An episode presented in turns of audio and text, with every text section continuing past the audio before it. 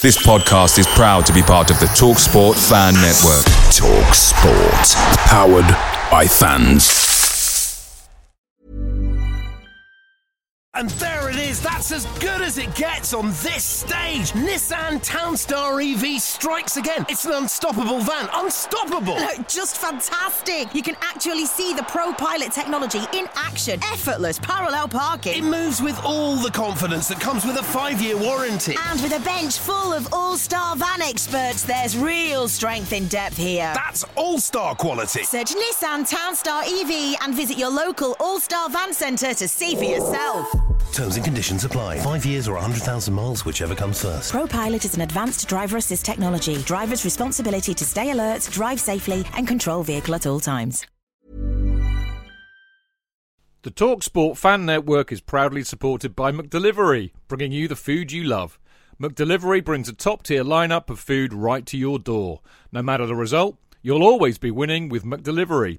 So, the only thing left to say is, you win? Order now on the McDonald's app, and you can also get rewards points delivered too, so that ordering today means some tasty rewards for tomorrow. Only via app at participating restaurants 18 plus. Rewards registration required. Points only on menu items. Delivery fee and terms apply. See mcdonalds.com.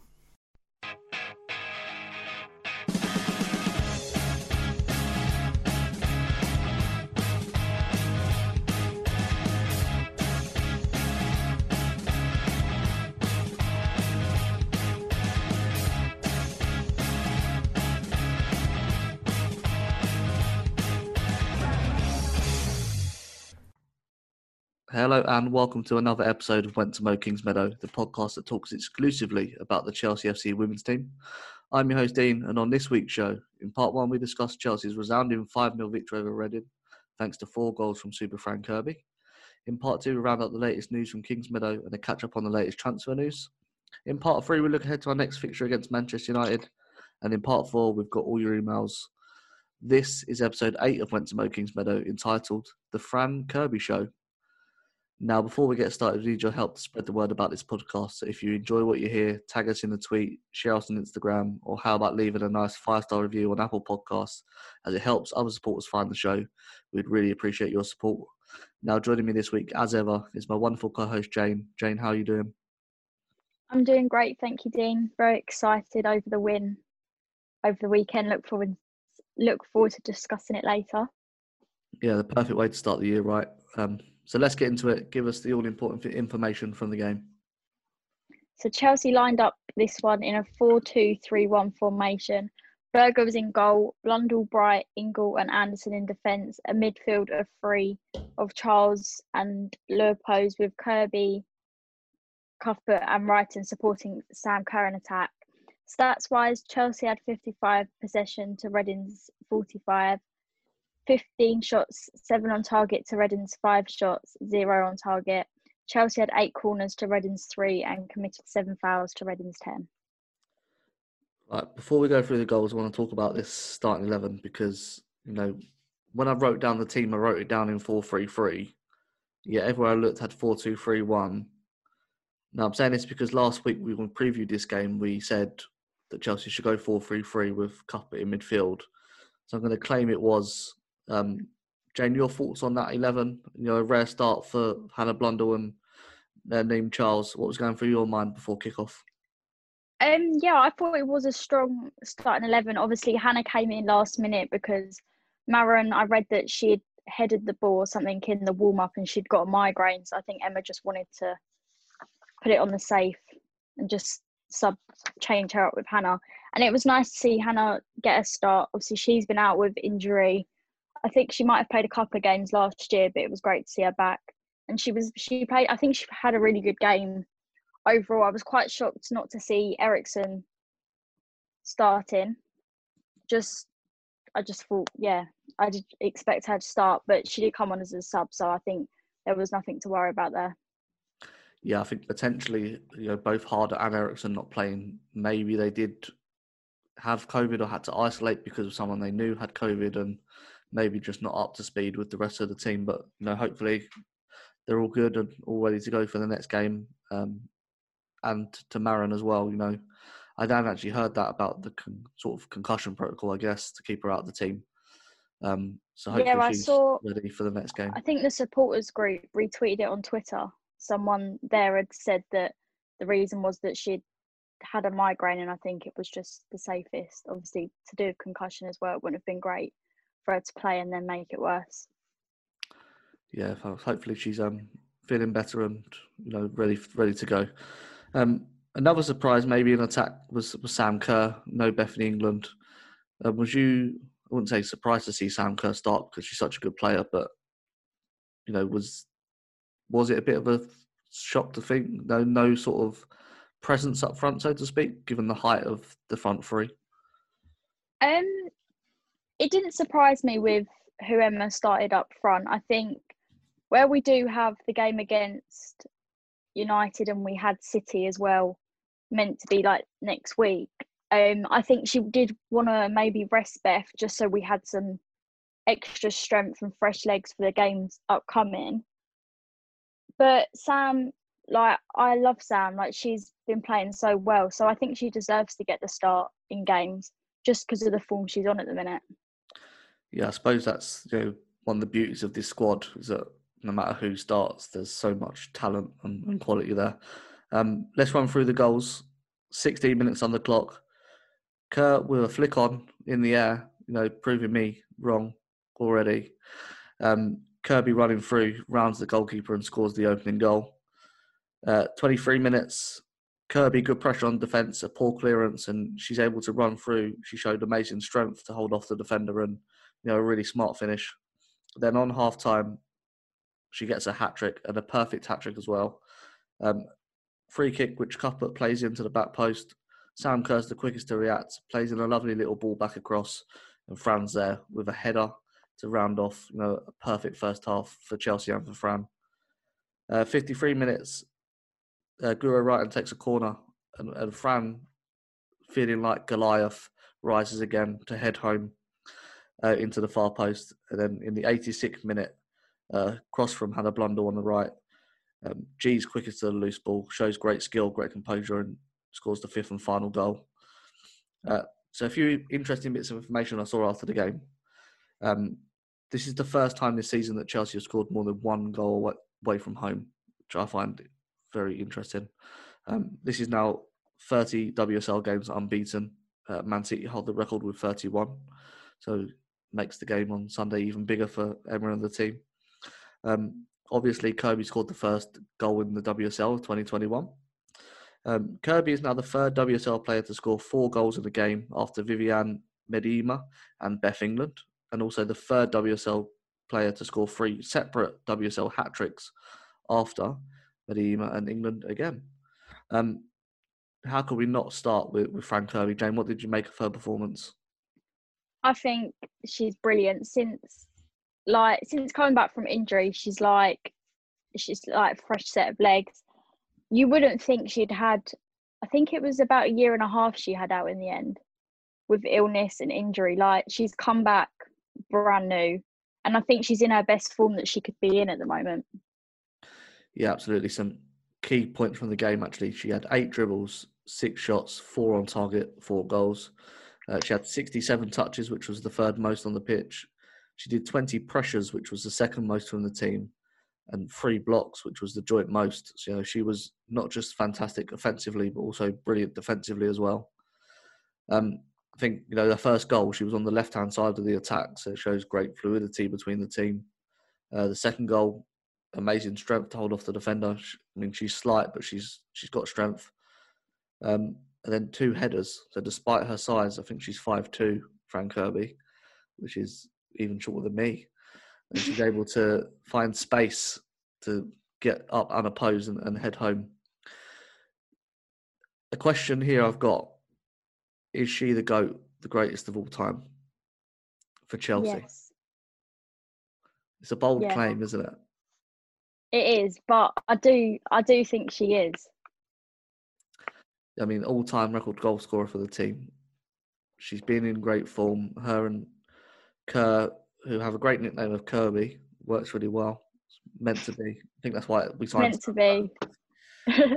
Um, yeah, she's been brilliant, and she's sort of had the injuries like talked about, and to come back, you know, even stronger and and better from that shows a remarkable character, and she's definitely up there for me in terms of not just Chelsea, but you know across Europe as well as as one of the, best players. Do you agree with that?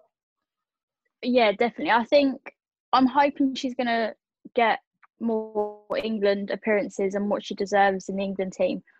Like, well, obviously last year she didn't. I, I think she actually got called up the beginning of the season. I think. Don't take my word on it. But I'm hoping now. Now she's back. She's gonna just do well, club and country, and move her way up the best ranking in the world. Well, hopefully now England have a proper football manager, um, not Yeah. football. um, and she can stay injury free.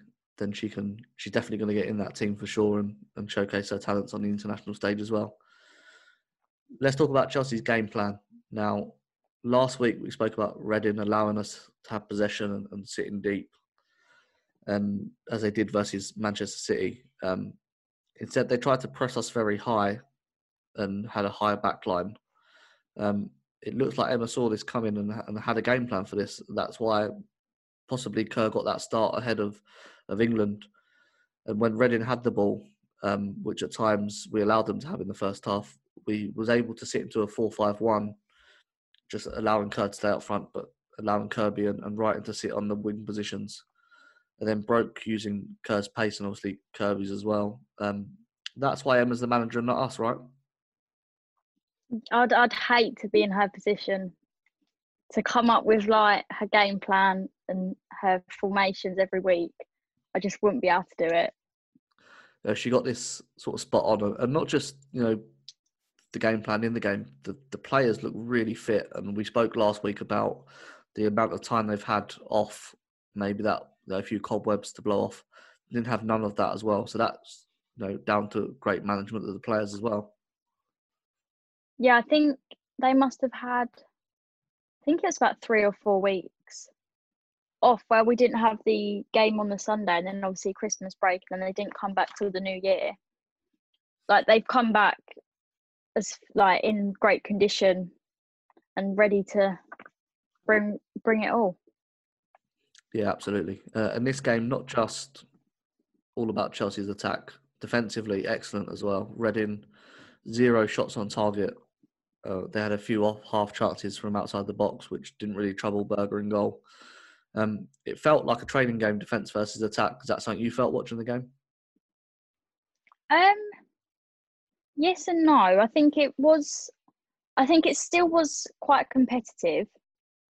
Just, I think there was when I know when watching it, there was just the worry that if Reading gets the ball and they can get away, like they're going to score. But it did seem like, like you say, like attack versus defense. Yeah, I think we really crowded them out in that midfield. You know, Leupolz had a great game, and uh, as did Cuthbert and you know Niamh Charles as well. You know, we didn't allow their sort of better players to get the ball as much, and you know, I don't remember hearing Jess Fishlock's name much in commentary at all, and you know that highlights you know the, the work they did. Now, uh, we talk about this every week, but it feels a bit silly not to. But the strength of this team and the substitutions that that Emma's able to make is truly ridiculous, and that's why we have to talk about it. You know, being able to bring on Pernille Harder, Magda Eriksson, you know, it, it's crazy, isn't it? Yeah, to bring on to bring on the likes of Pernille and Magda, both at the same time, to a game we was winning. I don't know. If, I think we might have been four 0 up by then. To a game we was winning four 0 up, and they brought on two of like the strongest players. Is just incredible. Yeah, potentially, you know, January transfer window there'd be more additions as well, but you know, let's see what happens on that. Um, now, player of the match. I don't know if you probably saw Chelsea's tweet um, from their account. You know, the options were Fran Kirby, Fran Kirby, Fran Kirby, or Fran Kirby. Uh, no surprise, Fran Kirby won. This episode is called the Fran Kirby Show, um, but I think it's right that we should, you know, mention some other players who were also excellent. Uh, Jane, who caught your eye, and what about their performance was it that brought them to your attention? I think Sam had a brilliant game. I think she got two or three assists with Fran. I think just the way Fran and Sam got got to try and get them all out. the way Fran and Sam play together, I think, is just like the assist that uh, that Sam gave Fran was just brilliant. Obviously, last year we didn't get to see Fran and Sam play, where Sam. This is like a tongue twister. where Sam only joined at the beginning of the year and Fran was already out. That was the like the one thing I was looking forward to this season was seeing them play both together and seeing what they could bring to the team. Yeah, the minute you'd say that if you're going to play Sam Kerr, you've got to play Fran Kirby as well. And if you're going to play Fran Kirby, you've got to play Sam Kerr as well because they seem to have a really good connection. And, you know, I think Sam posted maybe on Twitter or Instagram that she was returning the favour this time instead of, you know, Fran giving her the assist, she was doing it back. Um, so it shows their understanding. And, you know, when you have two players that are able to gel like that, it makes Emma's decisions even harder on who fills in the other positions as well because Sam had, I did notice Sam had a couple of chances that she could have taken the shot, but I think it was twice on both occasions she decided to pass it to Fran, um, just to gear Fran up and to get her hat trick. Yeah, I mean, for me, the one player I want to mention more is Melanie Leupolz. Um, I thought in the midfield she was, you know, absolutely fantastic, and she she run the show for us there. Um, she was a player that sort of I left out of my starting eleven because I felt that others were sort of doing more than her. But I think she's just been under the radar a touch. Do you think you, you agree with that, Jane? Yeah, I don't think she's got the like she gets the mention she deserves. Like she's played, I think she's played majority of the game since she's joined, and she is fantastic in the in midfield. But I think it does just go under the radar after games. Well, luckily we've given her a little mention here. Um, Jane, anyone else that you want to pick out from the list of players? Um, I think Hannah had a brilliant game, and she played. Yeah, she played the full ninety minutes as well. So I think she did really well. We didn't hear much of her, but the passes and everything she did make was like they were good. Yeah, and to come in to a starting eleven uh, like last minute as she did, you know, mentally yeah. it takes a bit of time to process that information that actually you're starting and your mindset needs to be different than if you're sitting on the bench potentially not getting a minute at all. So for her to be able to put in a performance like that, know, was excellent. Um, another player for me, she's one of my favourite players. You know, gradually um, sort of growing on me is Sophie Ingle. You know, being versatile enough to play midfield or to drop into centre defence, and she doesn't look out of place in either position. You know, fantastic option for, for Emma to have, isn't it? Oh yeah, definitely. She's just she is so versatile. She like can play. She, she can play anywhere really. Like she can play in defence. She can play in midfield. If you need her to score goals, she will come and score goals like she did at Arsenal. She's just a brilliant player all round. Yeah, absolutely, and sort of her moving into that defensive position allowed Erin Cuthbert to sort of come into a more midfield role that she's been in recently. You know, Benfica, she played there. Um, what did you make of Erin's performance? I think, as always, Erin she had a good game. She was like on form, and she did well in midfield. She's another player that can play in a variety of different positions, which is good yeah, I love how um, sort of tenacious she is, and she, she loves getting into a challenge, and she's not afraid to to put her foot in, despite you know being slight in nature as well. I guess that's the the Scot in her coming out there. Um, yeah, she's not she's not afraid. I remember at the World Cup in 2019 when Scotland played England, she made a tackle on Millie Bright, and Millie was actually out for the game after but for that to come from Erin, who isn't the biggest of people, against like a defender like Millie Bright, I was quite shocked. Like she's not scared of anything. I love that um the post they did um where Erin's in little shorts and t-shirt, and G's got trousers, snood, hat, gloves, everything. It's like choose which one you were. She's not. She she's just no matter like what the weather, she's just like in shorts. That's why she, she's my favourite player. Um, this episode actually is, is going to be on YouTube. So if you're watching this on YouTube, um, obviously you know that. If we get 100 subscribers, I'm going to get the third kit with Cuthbert on the back. That's a promise. So you know, definitely um, shout this out. Another player that got a rare start was Niamh Charles. She had a good game against Benfica when she played, but she she did well again today. Uh, today, Sunday. Yeah, I think she did really well.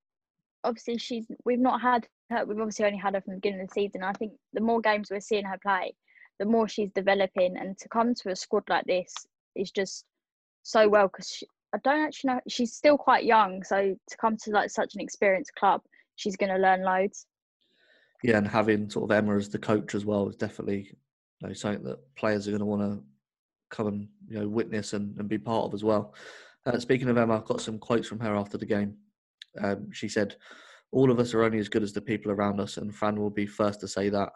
While Fran scored four goals and four brilliant goals, it was a total team performance. The front four in particular did a really good job to create space. I thought we got our pressing right. We were very dynamic, but it's what I've seen in training last week. I think it's even better that I've been able to bring five players off the bench, and some of them have only been training two or three days. So it was nice to get everybody into the game, and that's probably one of the most pleasing performances for us this season. You can see the quality we've got on show, and I thought everybody performed well. Um, you know, obviously Emma's going to be spot on about what she says about the team, but you know, Jane, do you agree with every word of that? Yeah, I do. Um, where she said about some of them have only been training for two or three days, that sort of does, I think, maybe refer back to Pernille and Magda. Maybe they had COVID or they had to isolate. But it was, like she said, like Fran had a brilliant game. And I think the whole team had a brilliant game overall. Yeah, sort of like she mentions, it's what she's seen in training. So obviously, this game plan that they they made for Reading, who have you know, as we mentioned last week in the preview, put some really tough performances against the big teams, and we blew them out of the water. We were sensational, and you know, a, a perfect game and a perfect way to start the year, going into what is going to be a, a tough run of fixtures. Um, so Jane, run us through the table after that win. What's it look like now? So Chelsea have now moved up to second in the table. We're still three points behind Manchester United in first place. However, we still have a game in hand. Arsenal are now in third place, a point behind us, and we have a game in hand on them as well. Manchester City are fourth with 18 points. And then you've got Everton, Reading, Birmingham City, Tottenham, Brighton, West Ham, Aston Villa, and propping up the table at Bristol City. Yeah, you can start to see now that the league's opening up between the top four and, and the rest. Um, and the top's very tight at the minute. Obviously, that can all change going forward, but you know, an interesting year in the WSL to say the least. Um, that's all for part one. Um, join us after this short break for a look, a lowdown on all the latest news from Kingsmeadow and beyond.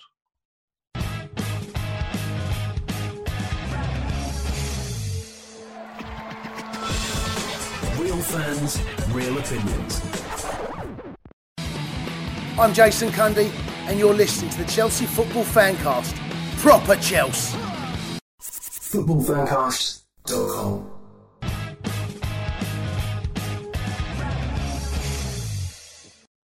Welcome back to Went to Mo Kings Meadow. Now it's time for a news roundup from Kings Meadow and beyond. Uh, Jane, for those people who've been on a holiday in the past week or so, maybe they've been to Dubai, maybe not. Um, give us all the details on Dubai Gate and its wider implications to the women's game. So, as a lot of people know, many players flew out to Dubai over Christmas, which I think was stupid. I don't know why why their managers allowed them to. Um, I just don't know. You had quite a few from Man City fly out there. I think there was one from Manchester United who, fair enough, they were in tier three, so they could fly. But still, when you're in a game like this, I think it was quite risky. And then we had an Arsenal player who went for business because her agent was out there, and which made it worse because they were in tier four, so they shouldn't have flown. But then it also had a lot of complications when they came back with the WSL games this weekend. Yeah, severe short sightedness from those clubs involved. Um, you know, at the time, you know, Christmas the country went into a more strict lockdown, you couldn't see friends or family over Christmas period. Um, some people on their own Christmas Day, and you've got players flying out to Dubai for what we call commercial reasons. Um, I doubt we're ever going to see what these commercial reasons were because, you know, what can you do when you're sunbathing on the beach? It's utterly ridiculous that not only that they flew, but there was there's been no further sanctions or implications from that from the league.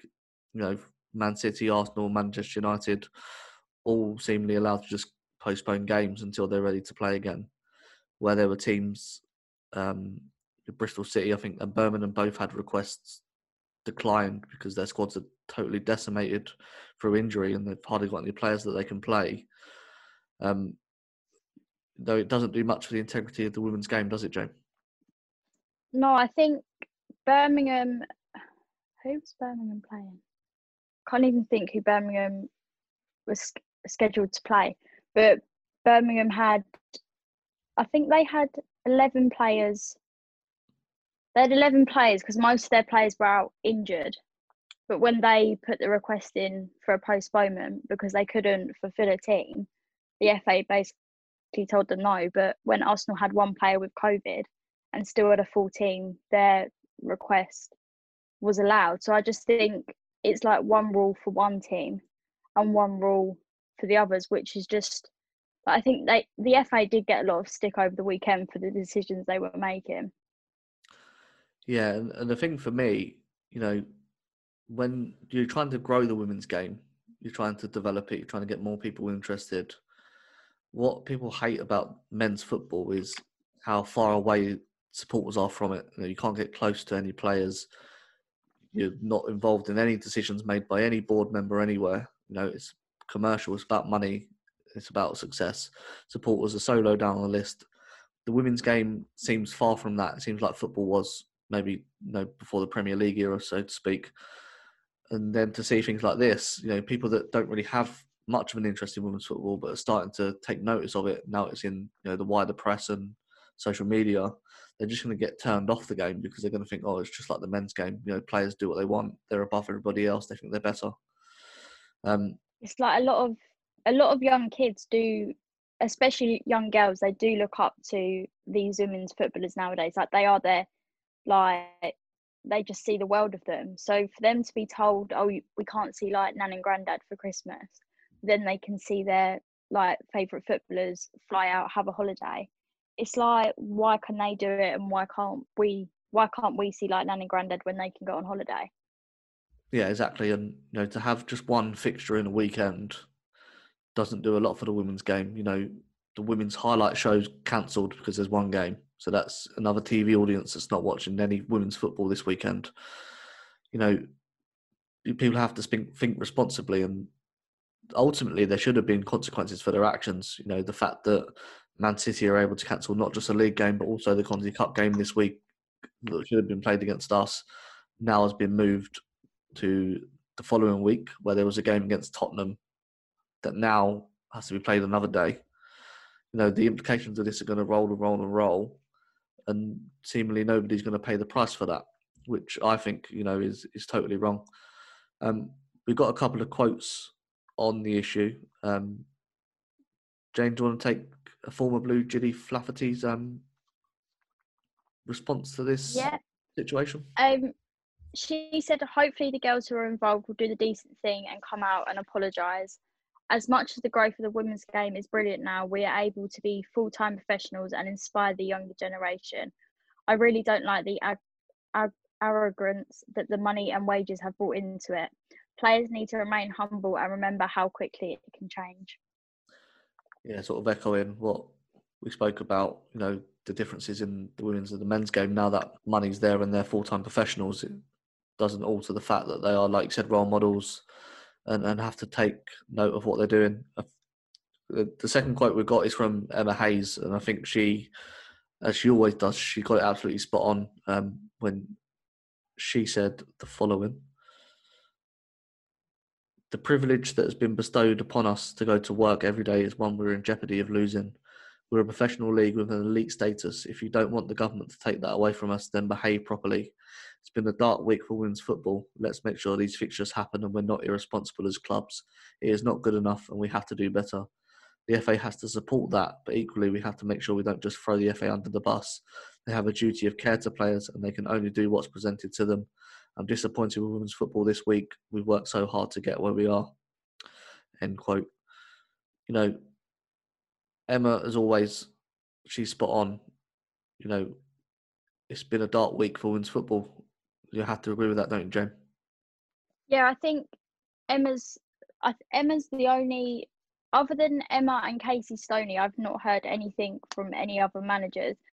Casey Stoney apologised for letting her players go because she, she allowed quite a few players to travel back home to see their families. But like Emma said, like we've got they've got the elite status. Like they don't want the government taking it away from them because then they're not going to be able to play if in when we when we go into lockdowns like this. Yeah, sort of. There was a different reaction to the how the WSL handled the last lockdown, where they you know just wrote the league off. They didn't replay any of the games, whereas the men's league carried on and it was one with games played.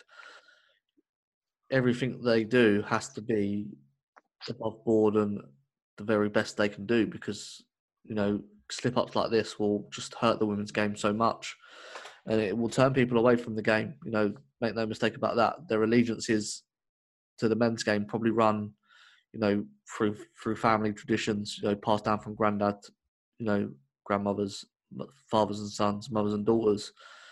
The women's game is, still very new, and there's not many sports that have been going for more than sort of five years, say.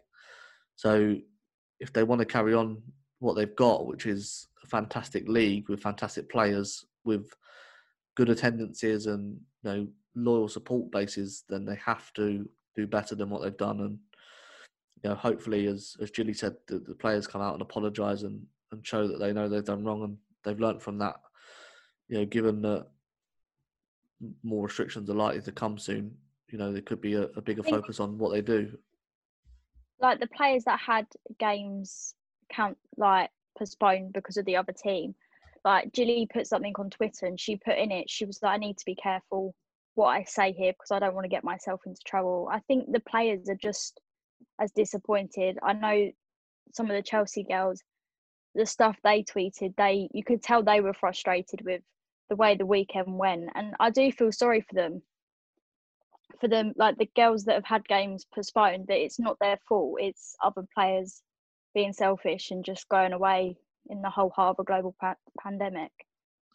Yeah, exactly. And obviously they've so Chelsea and Reading both able to field teams this week. Obviously, they've stuck to COVID restrictions and they've not travelled to see family. You know, the likes of Sam Kerr's not travelled back to um, sort of Australia to visit family. She's she stayed in the UK with with the team, and they've had to you know give up lots as well to to make sure they're you know, be able to play and to see other clubs you know flaunt that and you know, do what they want with disregard to everyone else is very frustrating. It's a shame they have to sort of bite their tongue and not say what they think because I'd be very interested to hear what they really think about those players that have, have gone gone away and you know cancelled so many games this week. Yeah, it is. It is devastating for them. Yeah, let's move on from Dubai Gate. Um, sure, it was a nice time for them sure they enjoyed it, and I'm sure they're happy they went. Um, transfer roundup. Um, I said last week. Hopefully, it's not too boring. There's nothing to report. No transfers.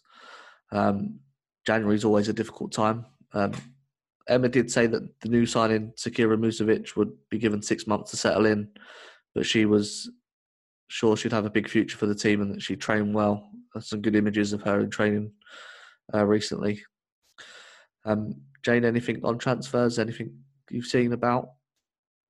No, there's nothing that I've seen. Like I've seen no rumours going around. I think maybe um Zecira is our only signing. Like I've not seen normally like when transfer windows open, you see like the odd rumours floating around, but I've seen nothing. So I'm hoping that we don't sign anyone else because I'm happy with the squad we've got. All the agents are in Dubai, so there's no gossip anywhere. All the agents are on holiday. That's the problem. Okay, that's it for part two. But before we go to a break, we've got some parish notices. Um, the big one this week is that we joined YouTube, as we mentioned already. Um, you can watch us talk about Chelsea FC Women, not just listen. Um, head to YouTube, search for Went to Mow Kings Meadow, and hit subscribe. Um, we're planning on splitting this show into three sections, so there's uh, content being put out across the week. Um, bear with us because we're not masters of video editing, nor do we have expensive software. Um, but you've asked, and we tried to deliver for you, so we hope you enjoy what you what you do watch.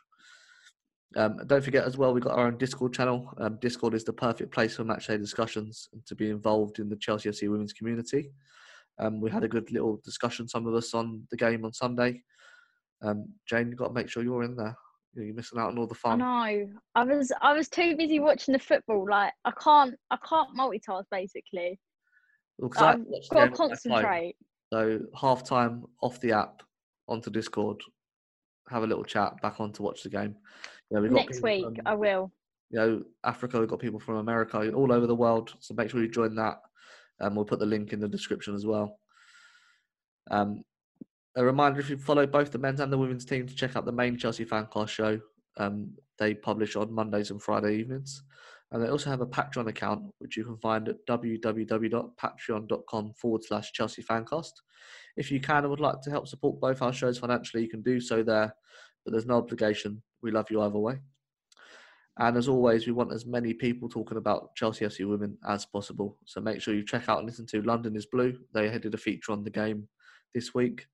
Um, the team at 195 and the only other podcast that talks exclusively about Chelsea FC women um, that we know about, Fran's Fight Club. I'm sure those guys are super excited to record their episode this week. And I'm going to give that a listen tomorrow. Um, if there's anyone else you think should be added to this list, then please let me know and I'll add them in to give them a shout out as well. And don't forget to check out the Chelsea Women Supporters Group on Facebook and Twitter. Uh, the more supporters involved, the better for everyone. Join us after this short break for part three. Cheech. JK! In all the years you've been following Chelsea, you hardly ever miss a match, home or away. But how would you feel if you couldn't be there and it's not on TV? Oh, Chich, I'd be bereft. Inconsolable. The thought of missing my beloved Blue Boys live. it's all too much. I know, JK, I know. It's all a bit too much, isn't it? Yes. Well, panic not. NordVPN have come to the rescue.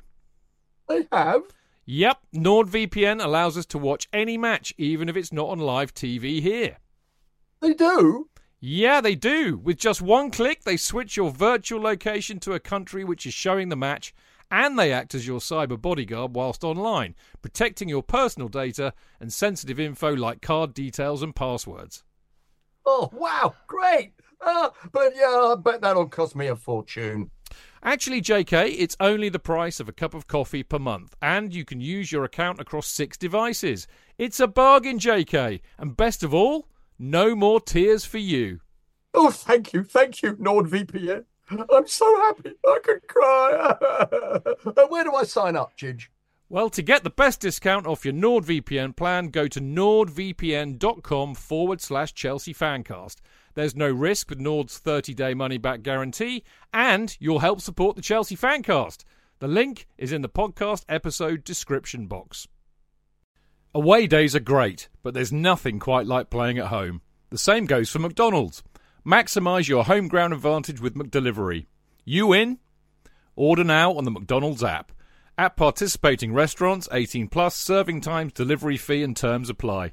See mcdonalds.com.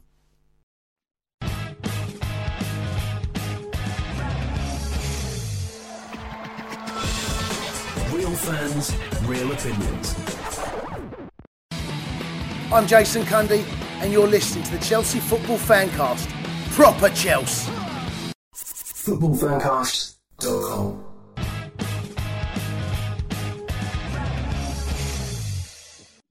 Welcome back to part three of Went to Mo Kings Meadow. It's time now for our preview of the huge top of the table clash with Manchester United this coming Sunday.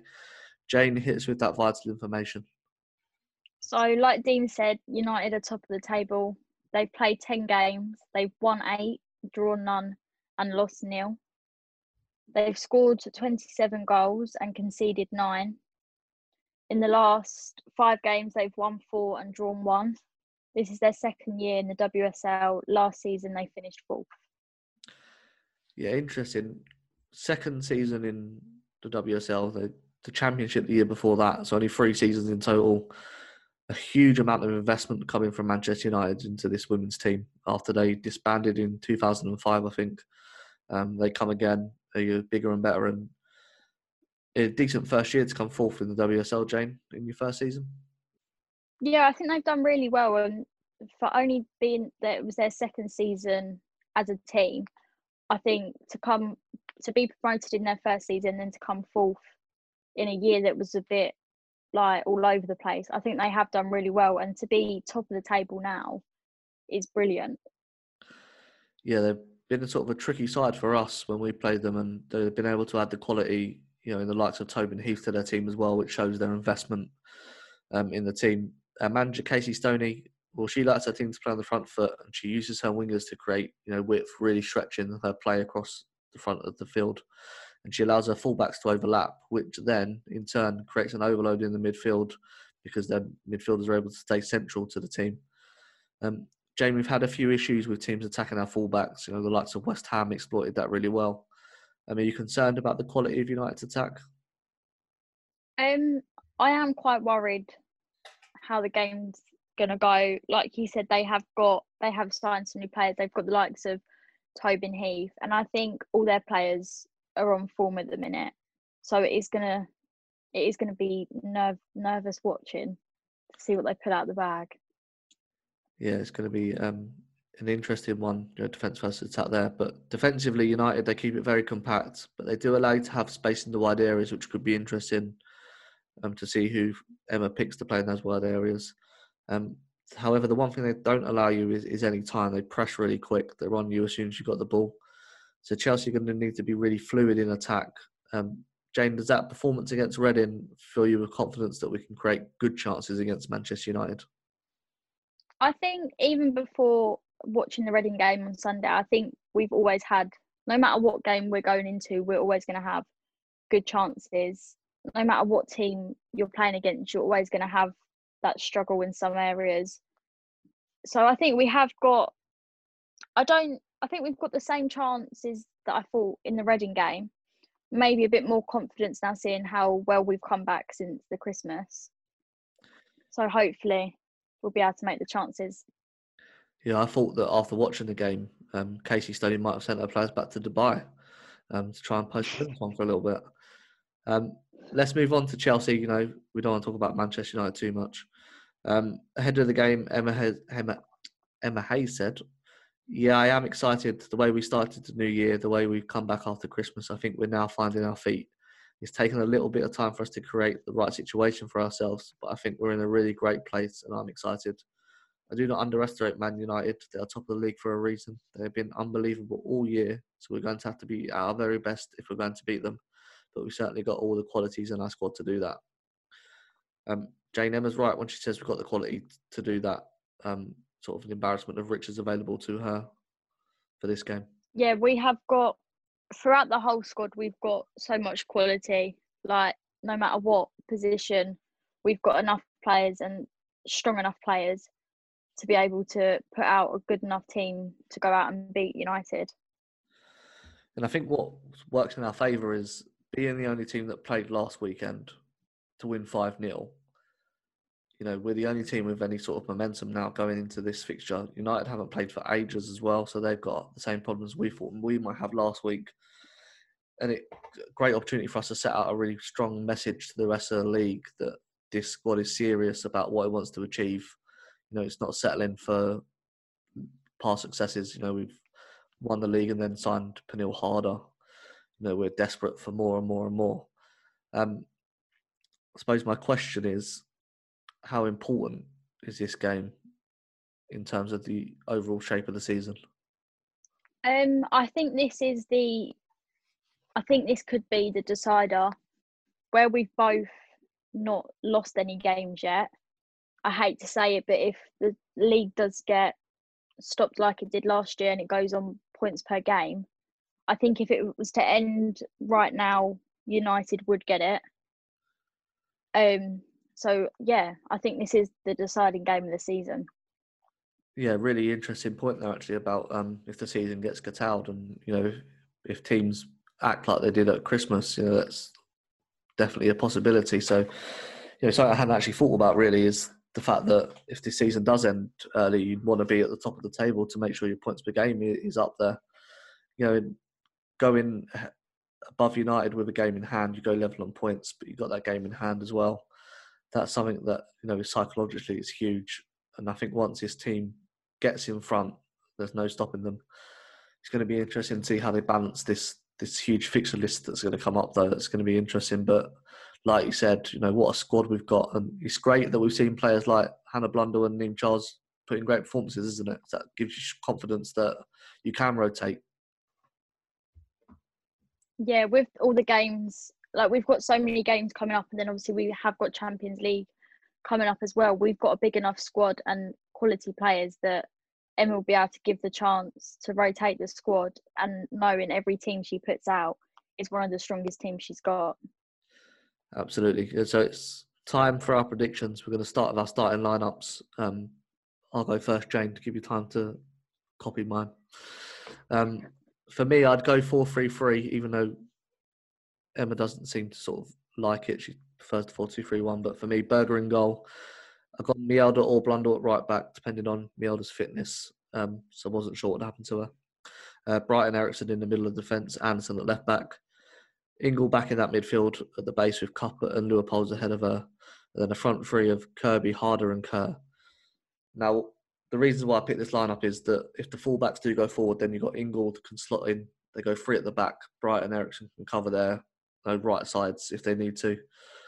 Um, there's also extra bodies in midfield because United like to overload the middle of the park, so you've got three in there to sort of deal with that. Um, going forward, United like to man mark. They like to be tight. If you've got three players that can play right, centre, or left that can switch, makes marking really difficult. You know, United have to be talking all game. Any little slip, you see Kirby get that goal against Reading when she's off the left, even though she's playing on the right. Being fluid is really difficult, and if you don't know who you're marking, are you going to drop with harder to pick up the ball? Are you going to go with the runner? That causes problems. That's something that I would look for. Um, and then also you could push Cuthbert from that midfield and go 4 2 3 1 if, if you want as well. There's so many options you could do with that. Um, Jane, who makes your team? My team is very similar to yours. I've got Berger and goal, Maren, Bright, Eriksson, and Andersson as the back four. I've got Leupolz Ji, and Ingle in midfield. And then I've put Kerr Harder and I've put Kirby or Beth because I don't know. Maybe Emma might rest Fran. Then I'm like, will she rest Fran because of like she's on so much form at the minute? She's got like that momentum. So I'm going more towards Fran than Beth. I will bet my house. I don't have one, but I'll bet something else. My car that Fran Kirby starts against Manchester United. You don't score four goals, and then the manager says, "Okay, I'm going to give you a rest now." When she's when you're on fire, you stay on fire. You keep playing. You keep that confidence. You keep your form. You just go again. She'll be desperate to play against Manchester United, and uh, no chance she misses out. I really hope she starts because otherwise you've got no car. Yeah, that's true. Although you can't go nowhere at the minute anyway. No. reason I went with Harder and Kerr and Kirby as my threes because you know they can't play anywhere. Whereas Beth, you know, she's number nine. You put her in the middle. Maybe you know with United allowing us width, then that's something that we could look to get the ball into the box to her. But like you say, you know, you could have Ji, you could have Cuthbert. We none of us have mentioned Guro Reiten, who's been fantastic recently. You know, Emma's got a tough decision to make. The players that played against Reading played really well. It's hard to make a case to drop any of them. But you know, so many games coming up. I think she's going to have to tweak something, and you can't leave Harder on the bench for two weeks running. Surely, um, lots, lots. No, of, I don't think. I don't think she will. She's just got to rotate her team and just just try and put out the strongest team she can. Yeah, looking forward to this game. I think it's going to be um, a big one. Um, talking of the game, where can we watch this one? Is it on FA Player, BBC iPlayer?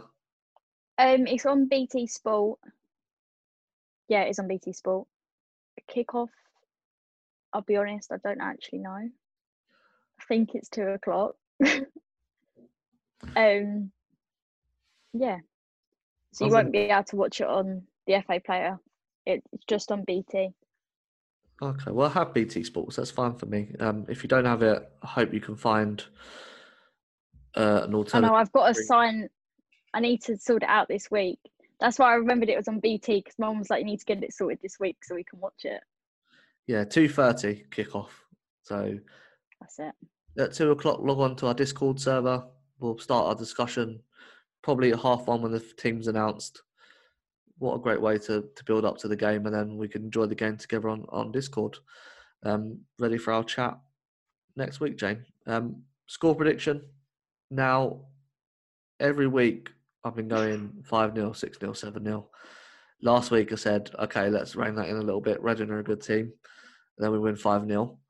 So to make sure we win 5 0 again, I'm going to say going to say 2 1, actually.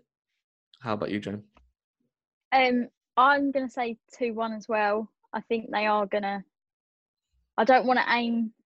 I'd like to aim really big and be like six 0 win, but I just don't. I don't think that's realistic against a team like United. So yeah, I'm gonna go two one. Yeah. Um, let us know your predictions. You know, Twitter, Instagram, Discord. We love Discord. Get on Discord. Um, that's it for part three. Uh, join us after the break when we've got um, a good email, good discussion point, actually. Um, see you after the break.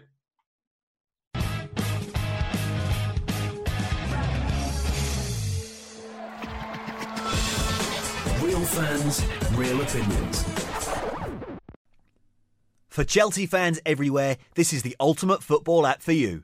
For match highlights, interviews, and the best Chelsea videos and podcasts. Download the free CFC Blues app now from the App Store and Google Play. Footballfancast.com.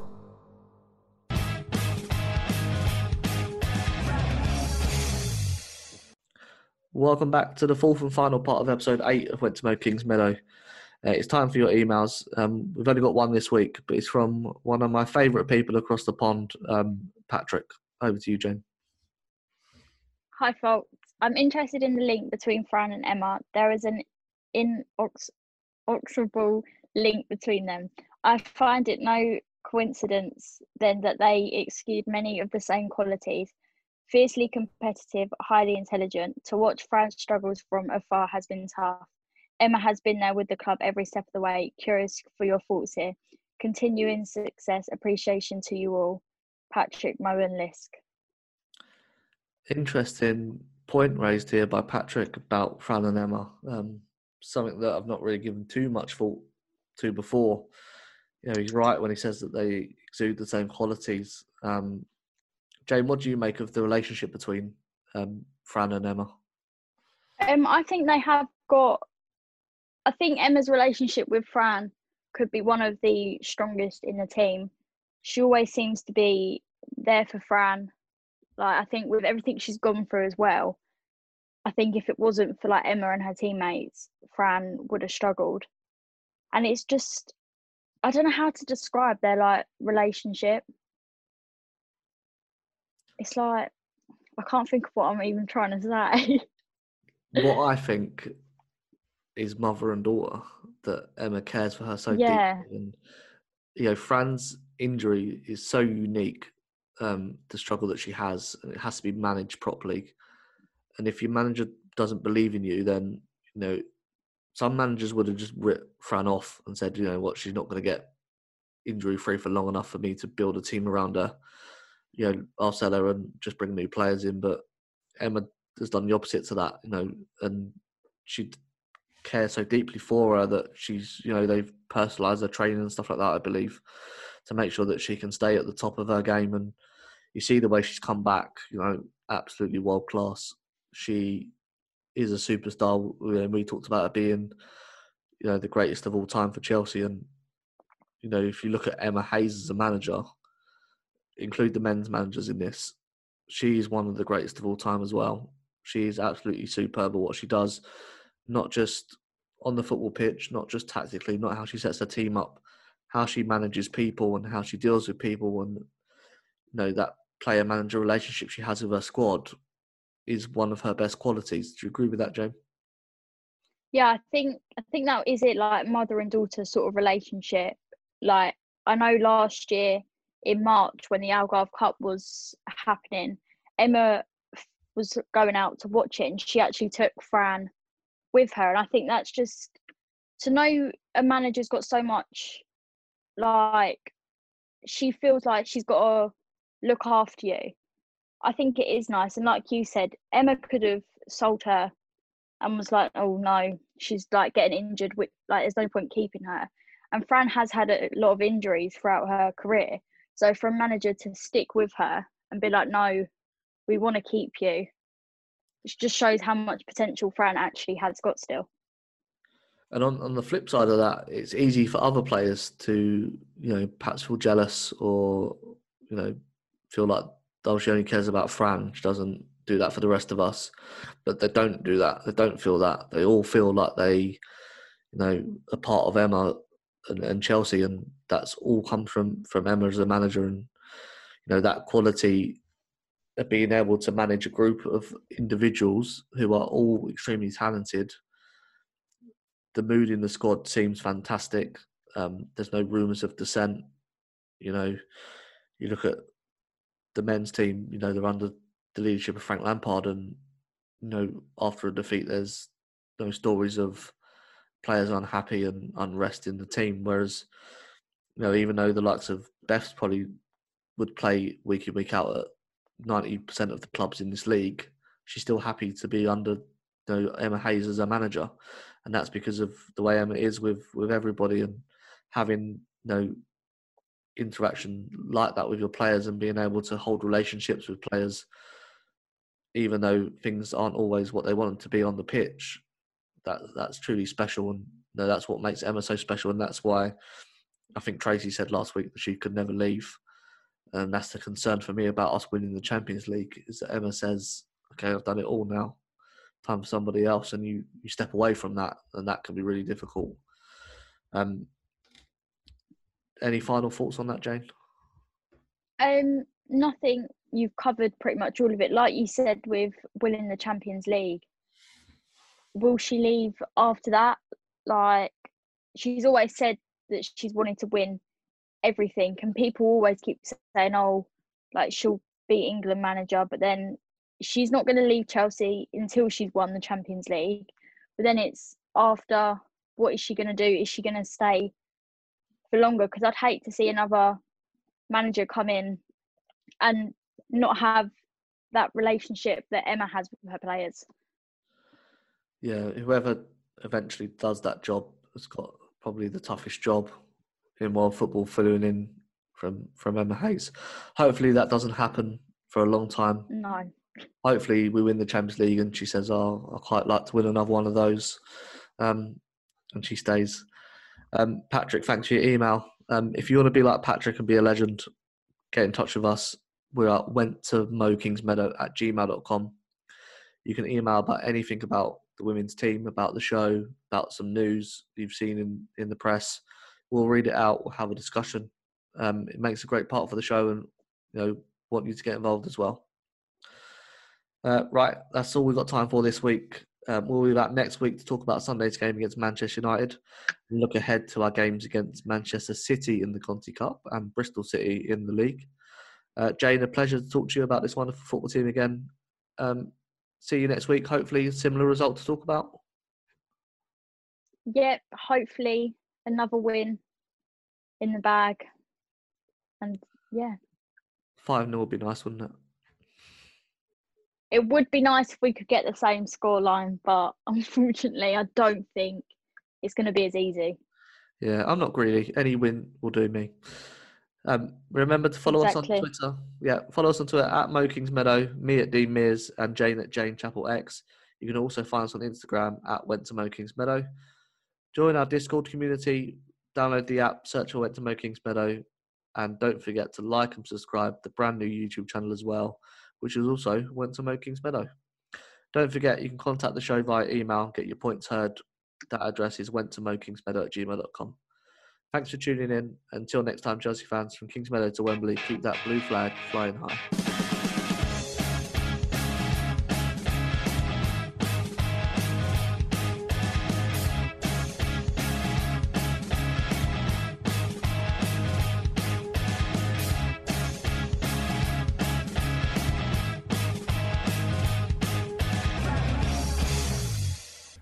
It's the 90th minute. All your mates are around. You've got your McNuggets share boxes ready to go. Your mates already got booked for double dipping, and you steal the last nugget, snatching all three points. Perfect! Order McDelivery now on the McDonald's app. You in? At participating restaurants, 18 plus serving times, delivery fee, and terms apply. See McDonald's.com.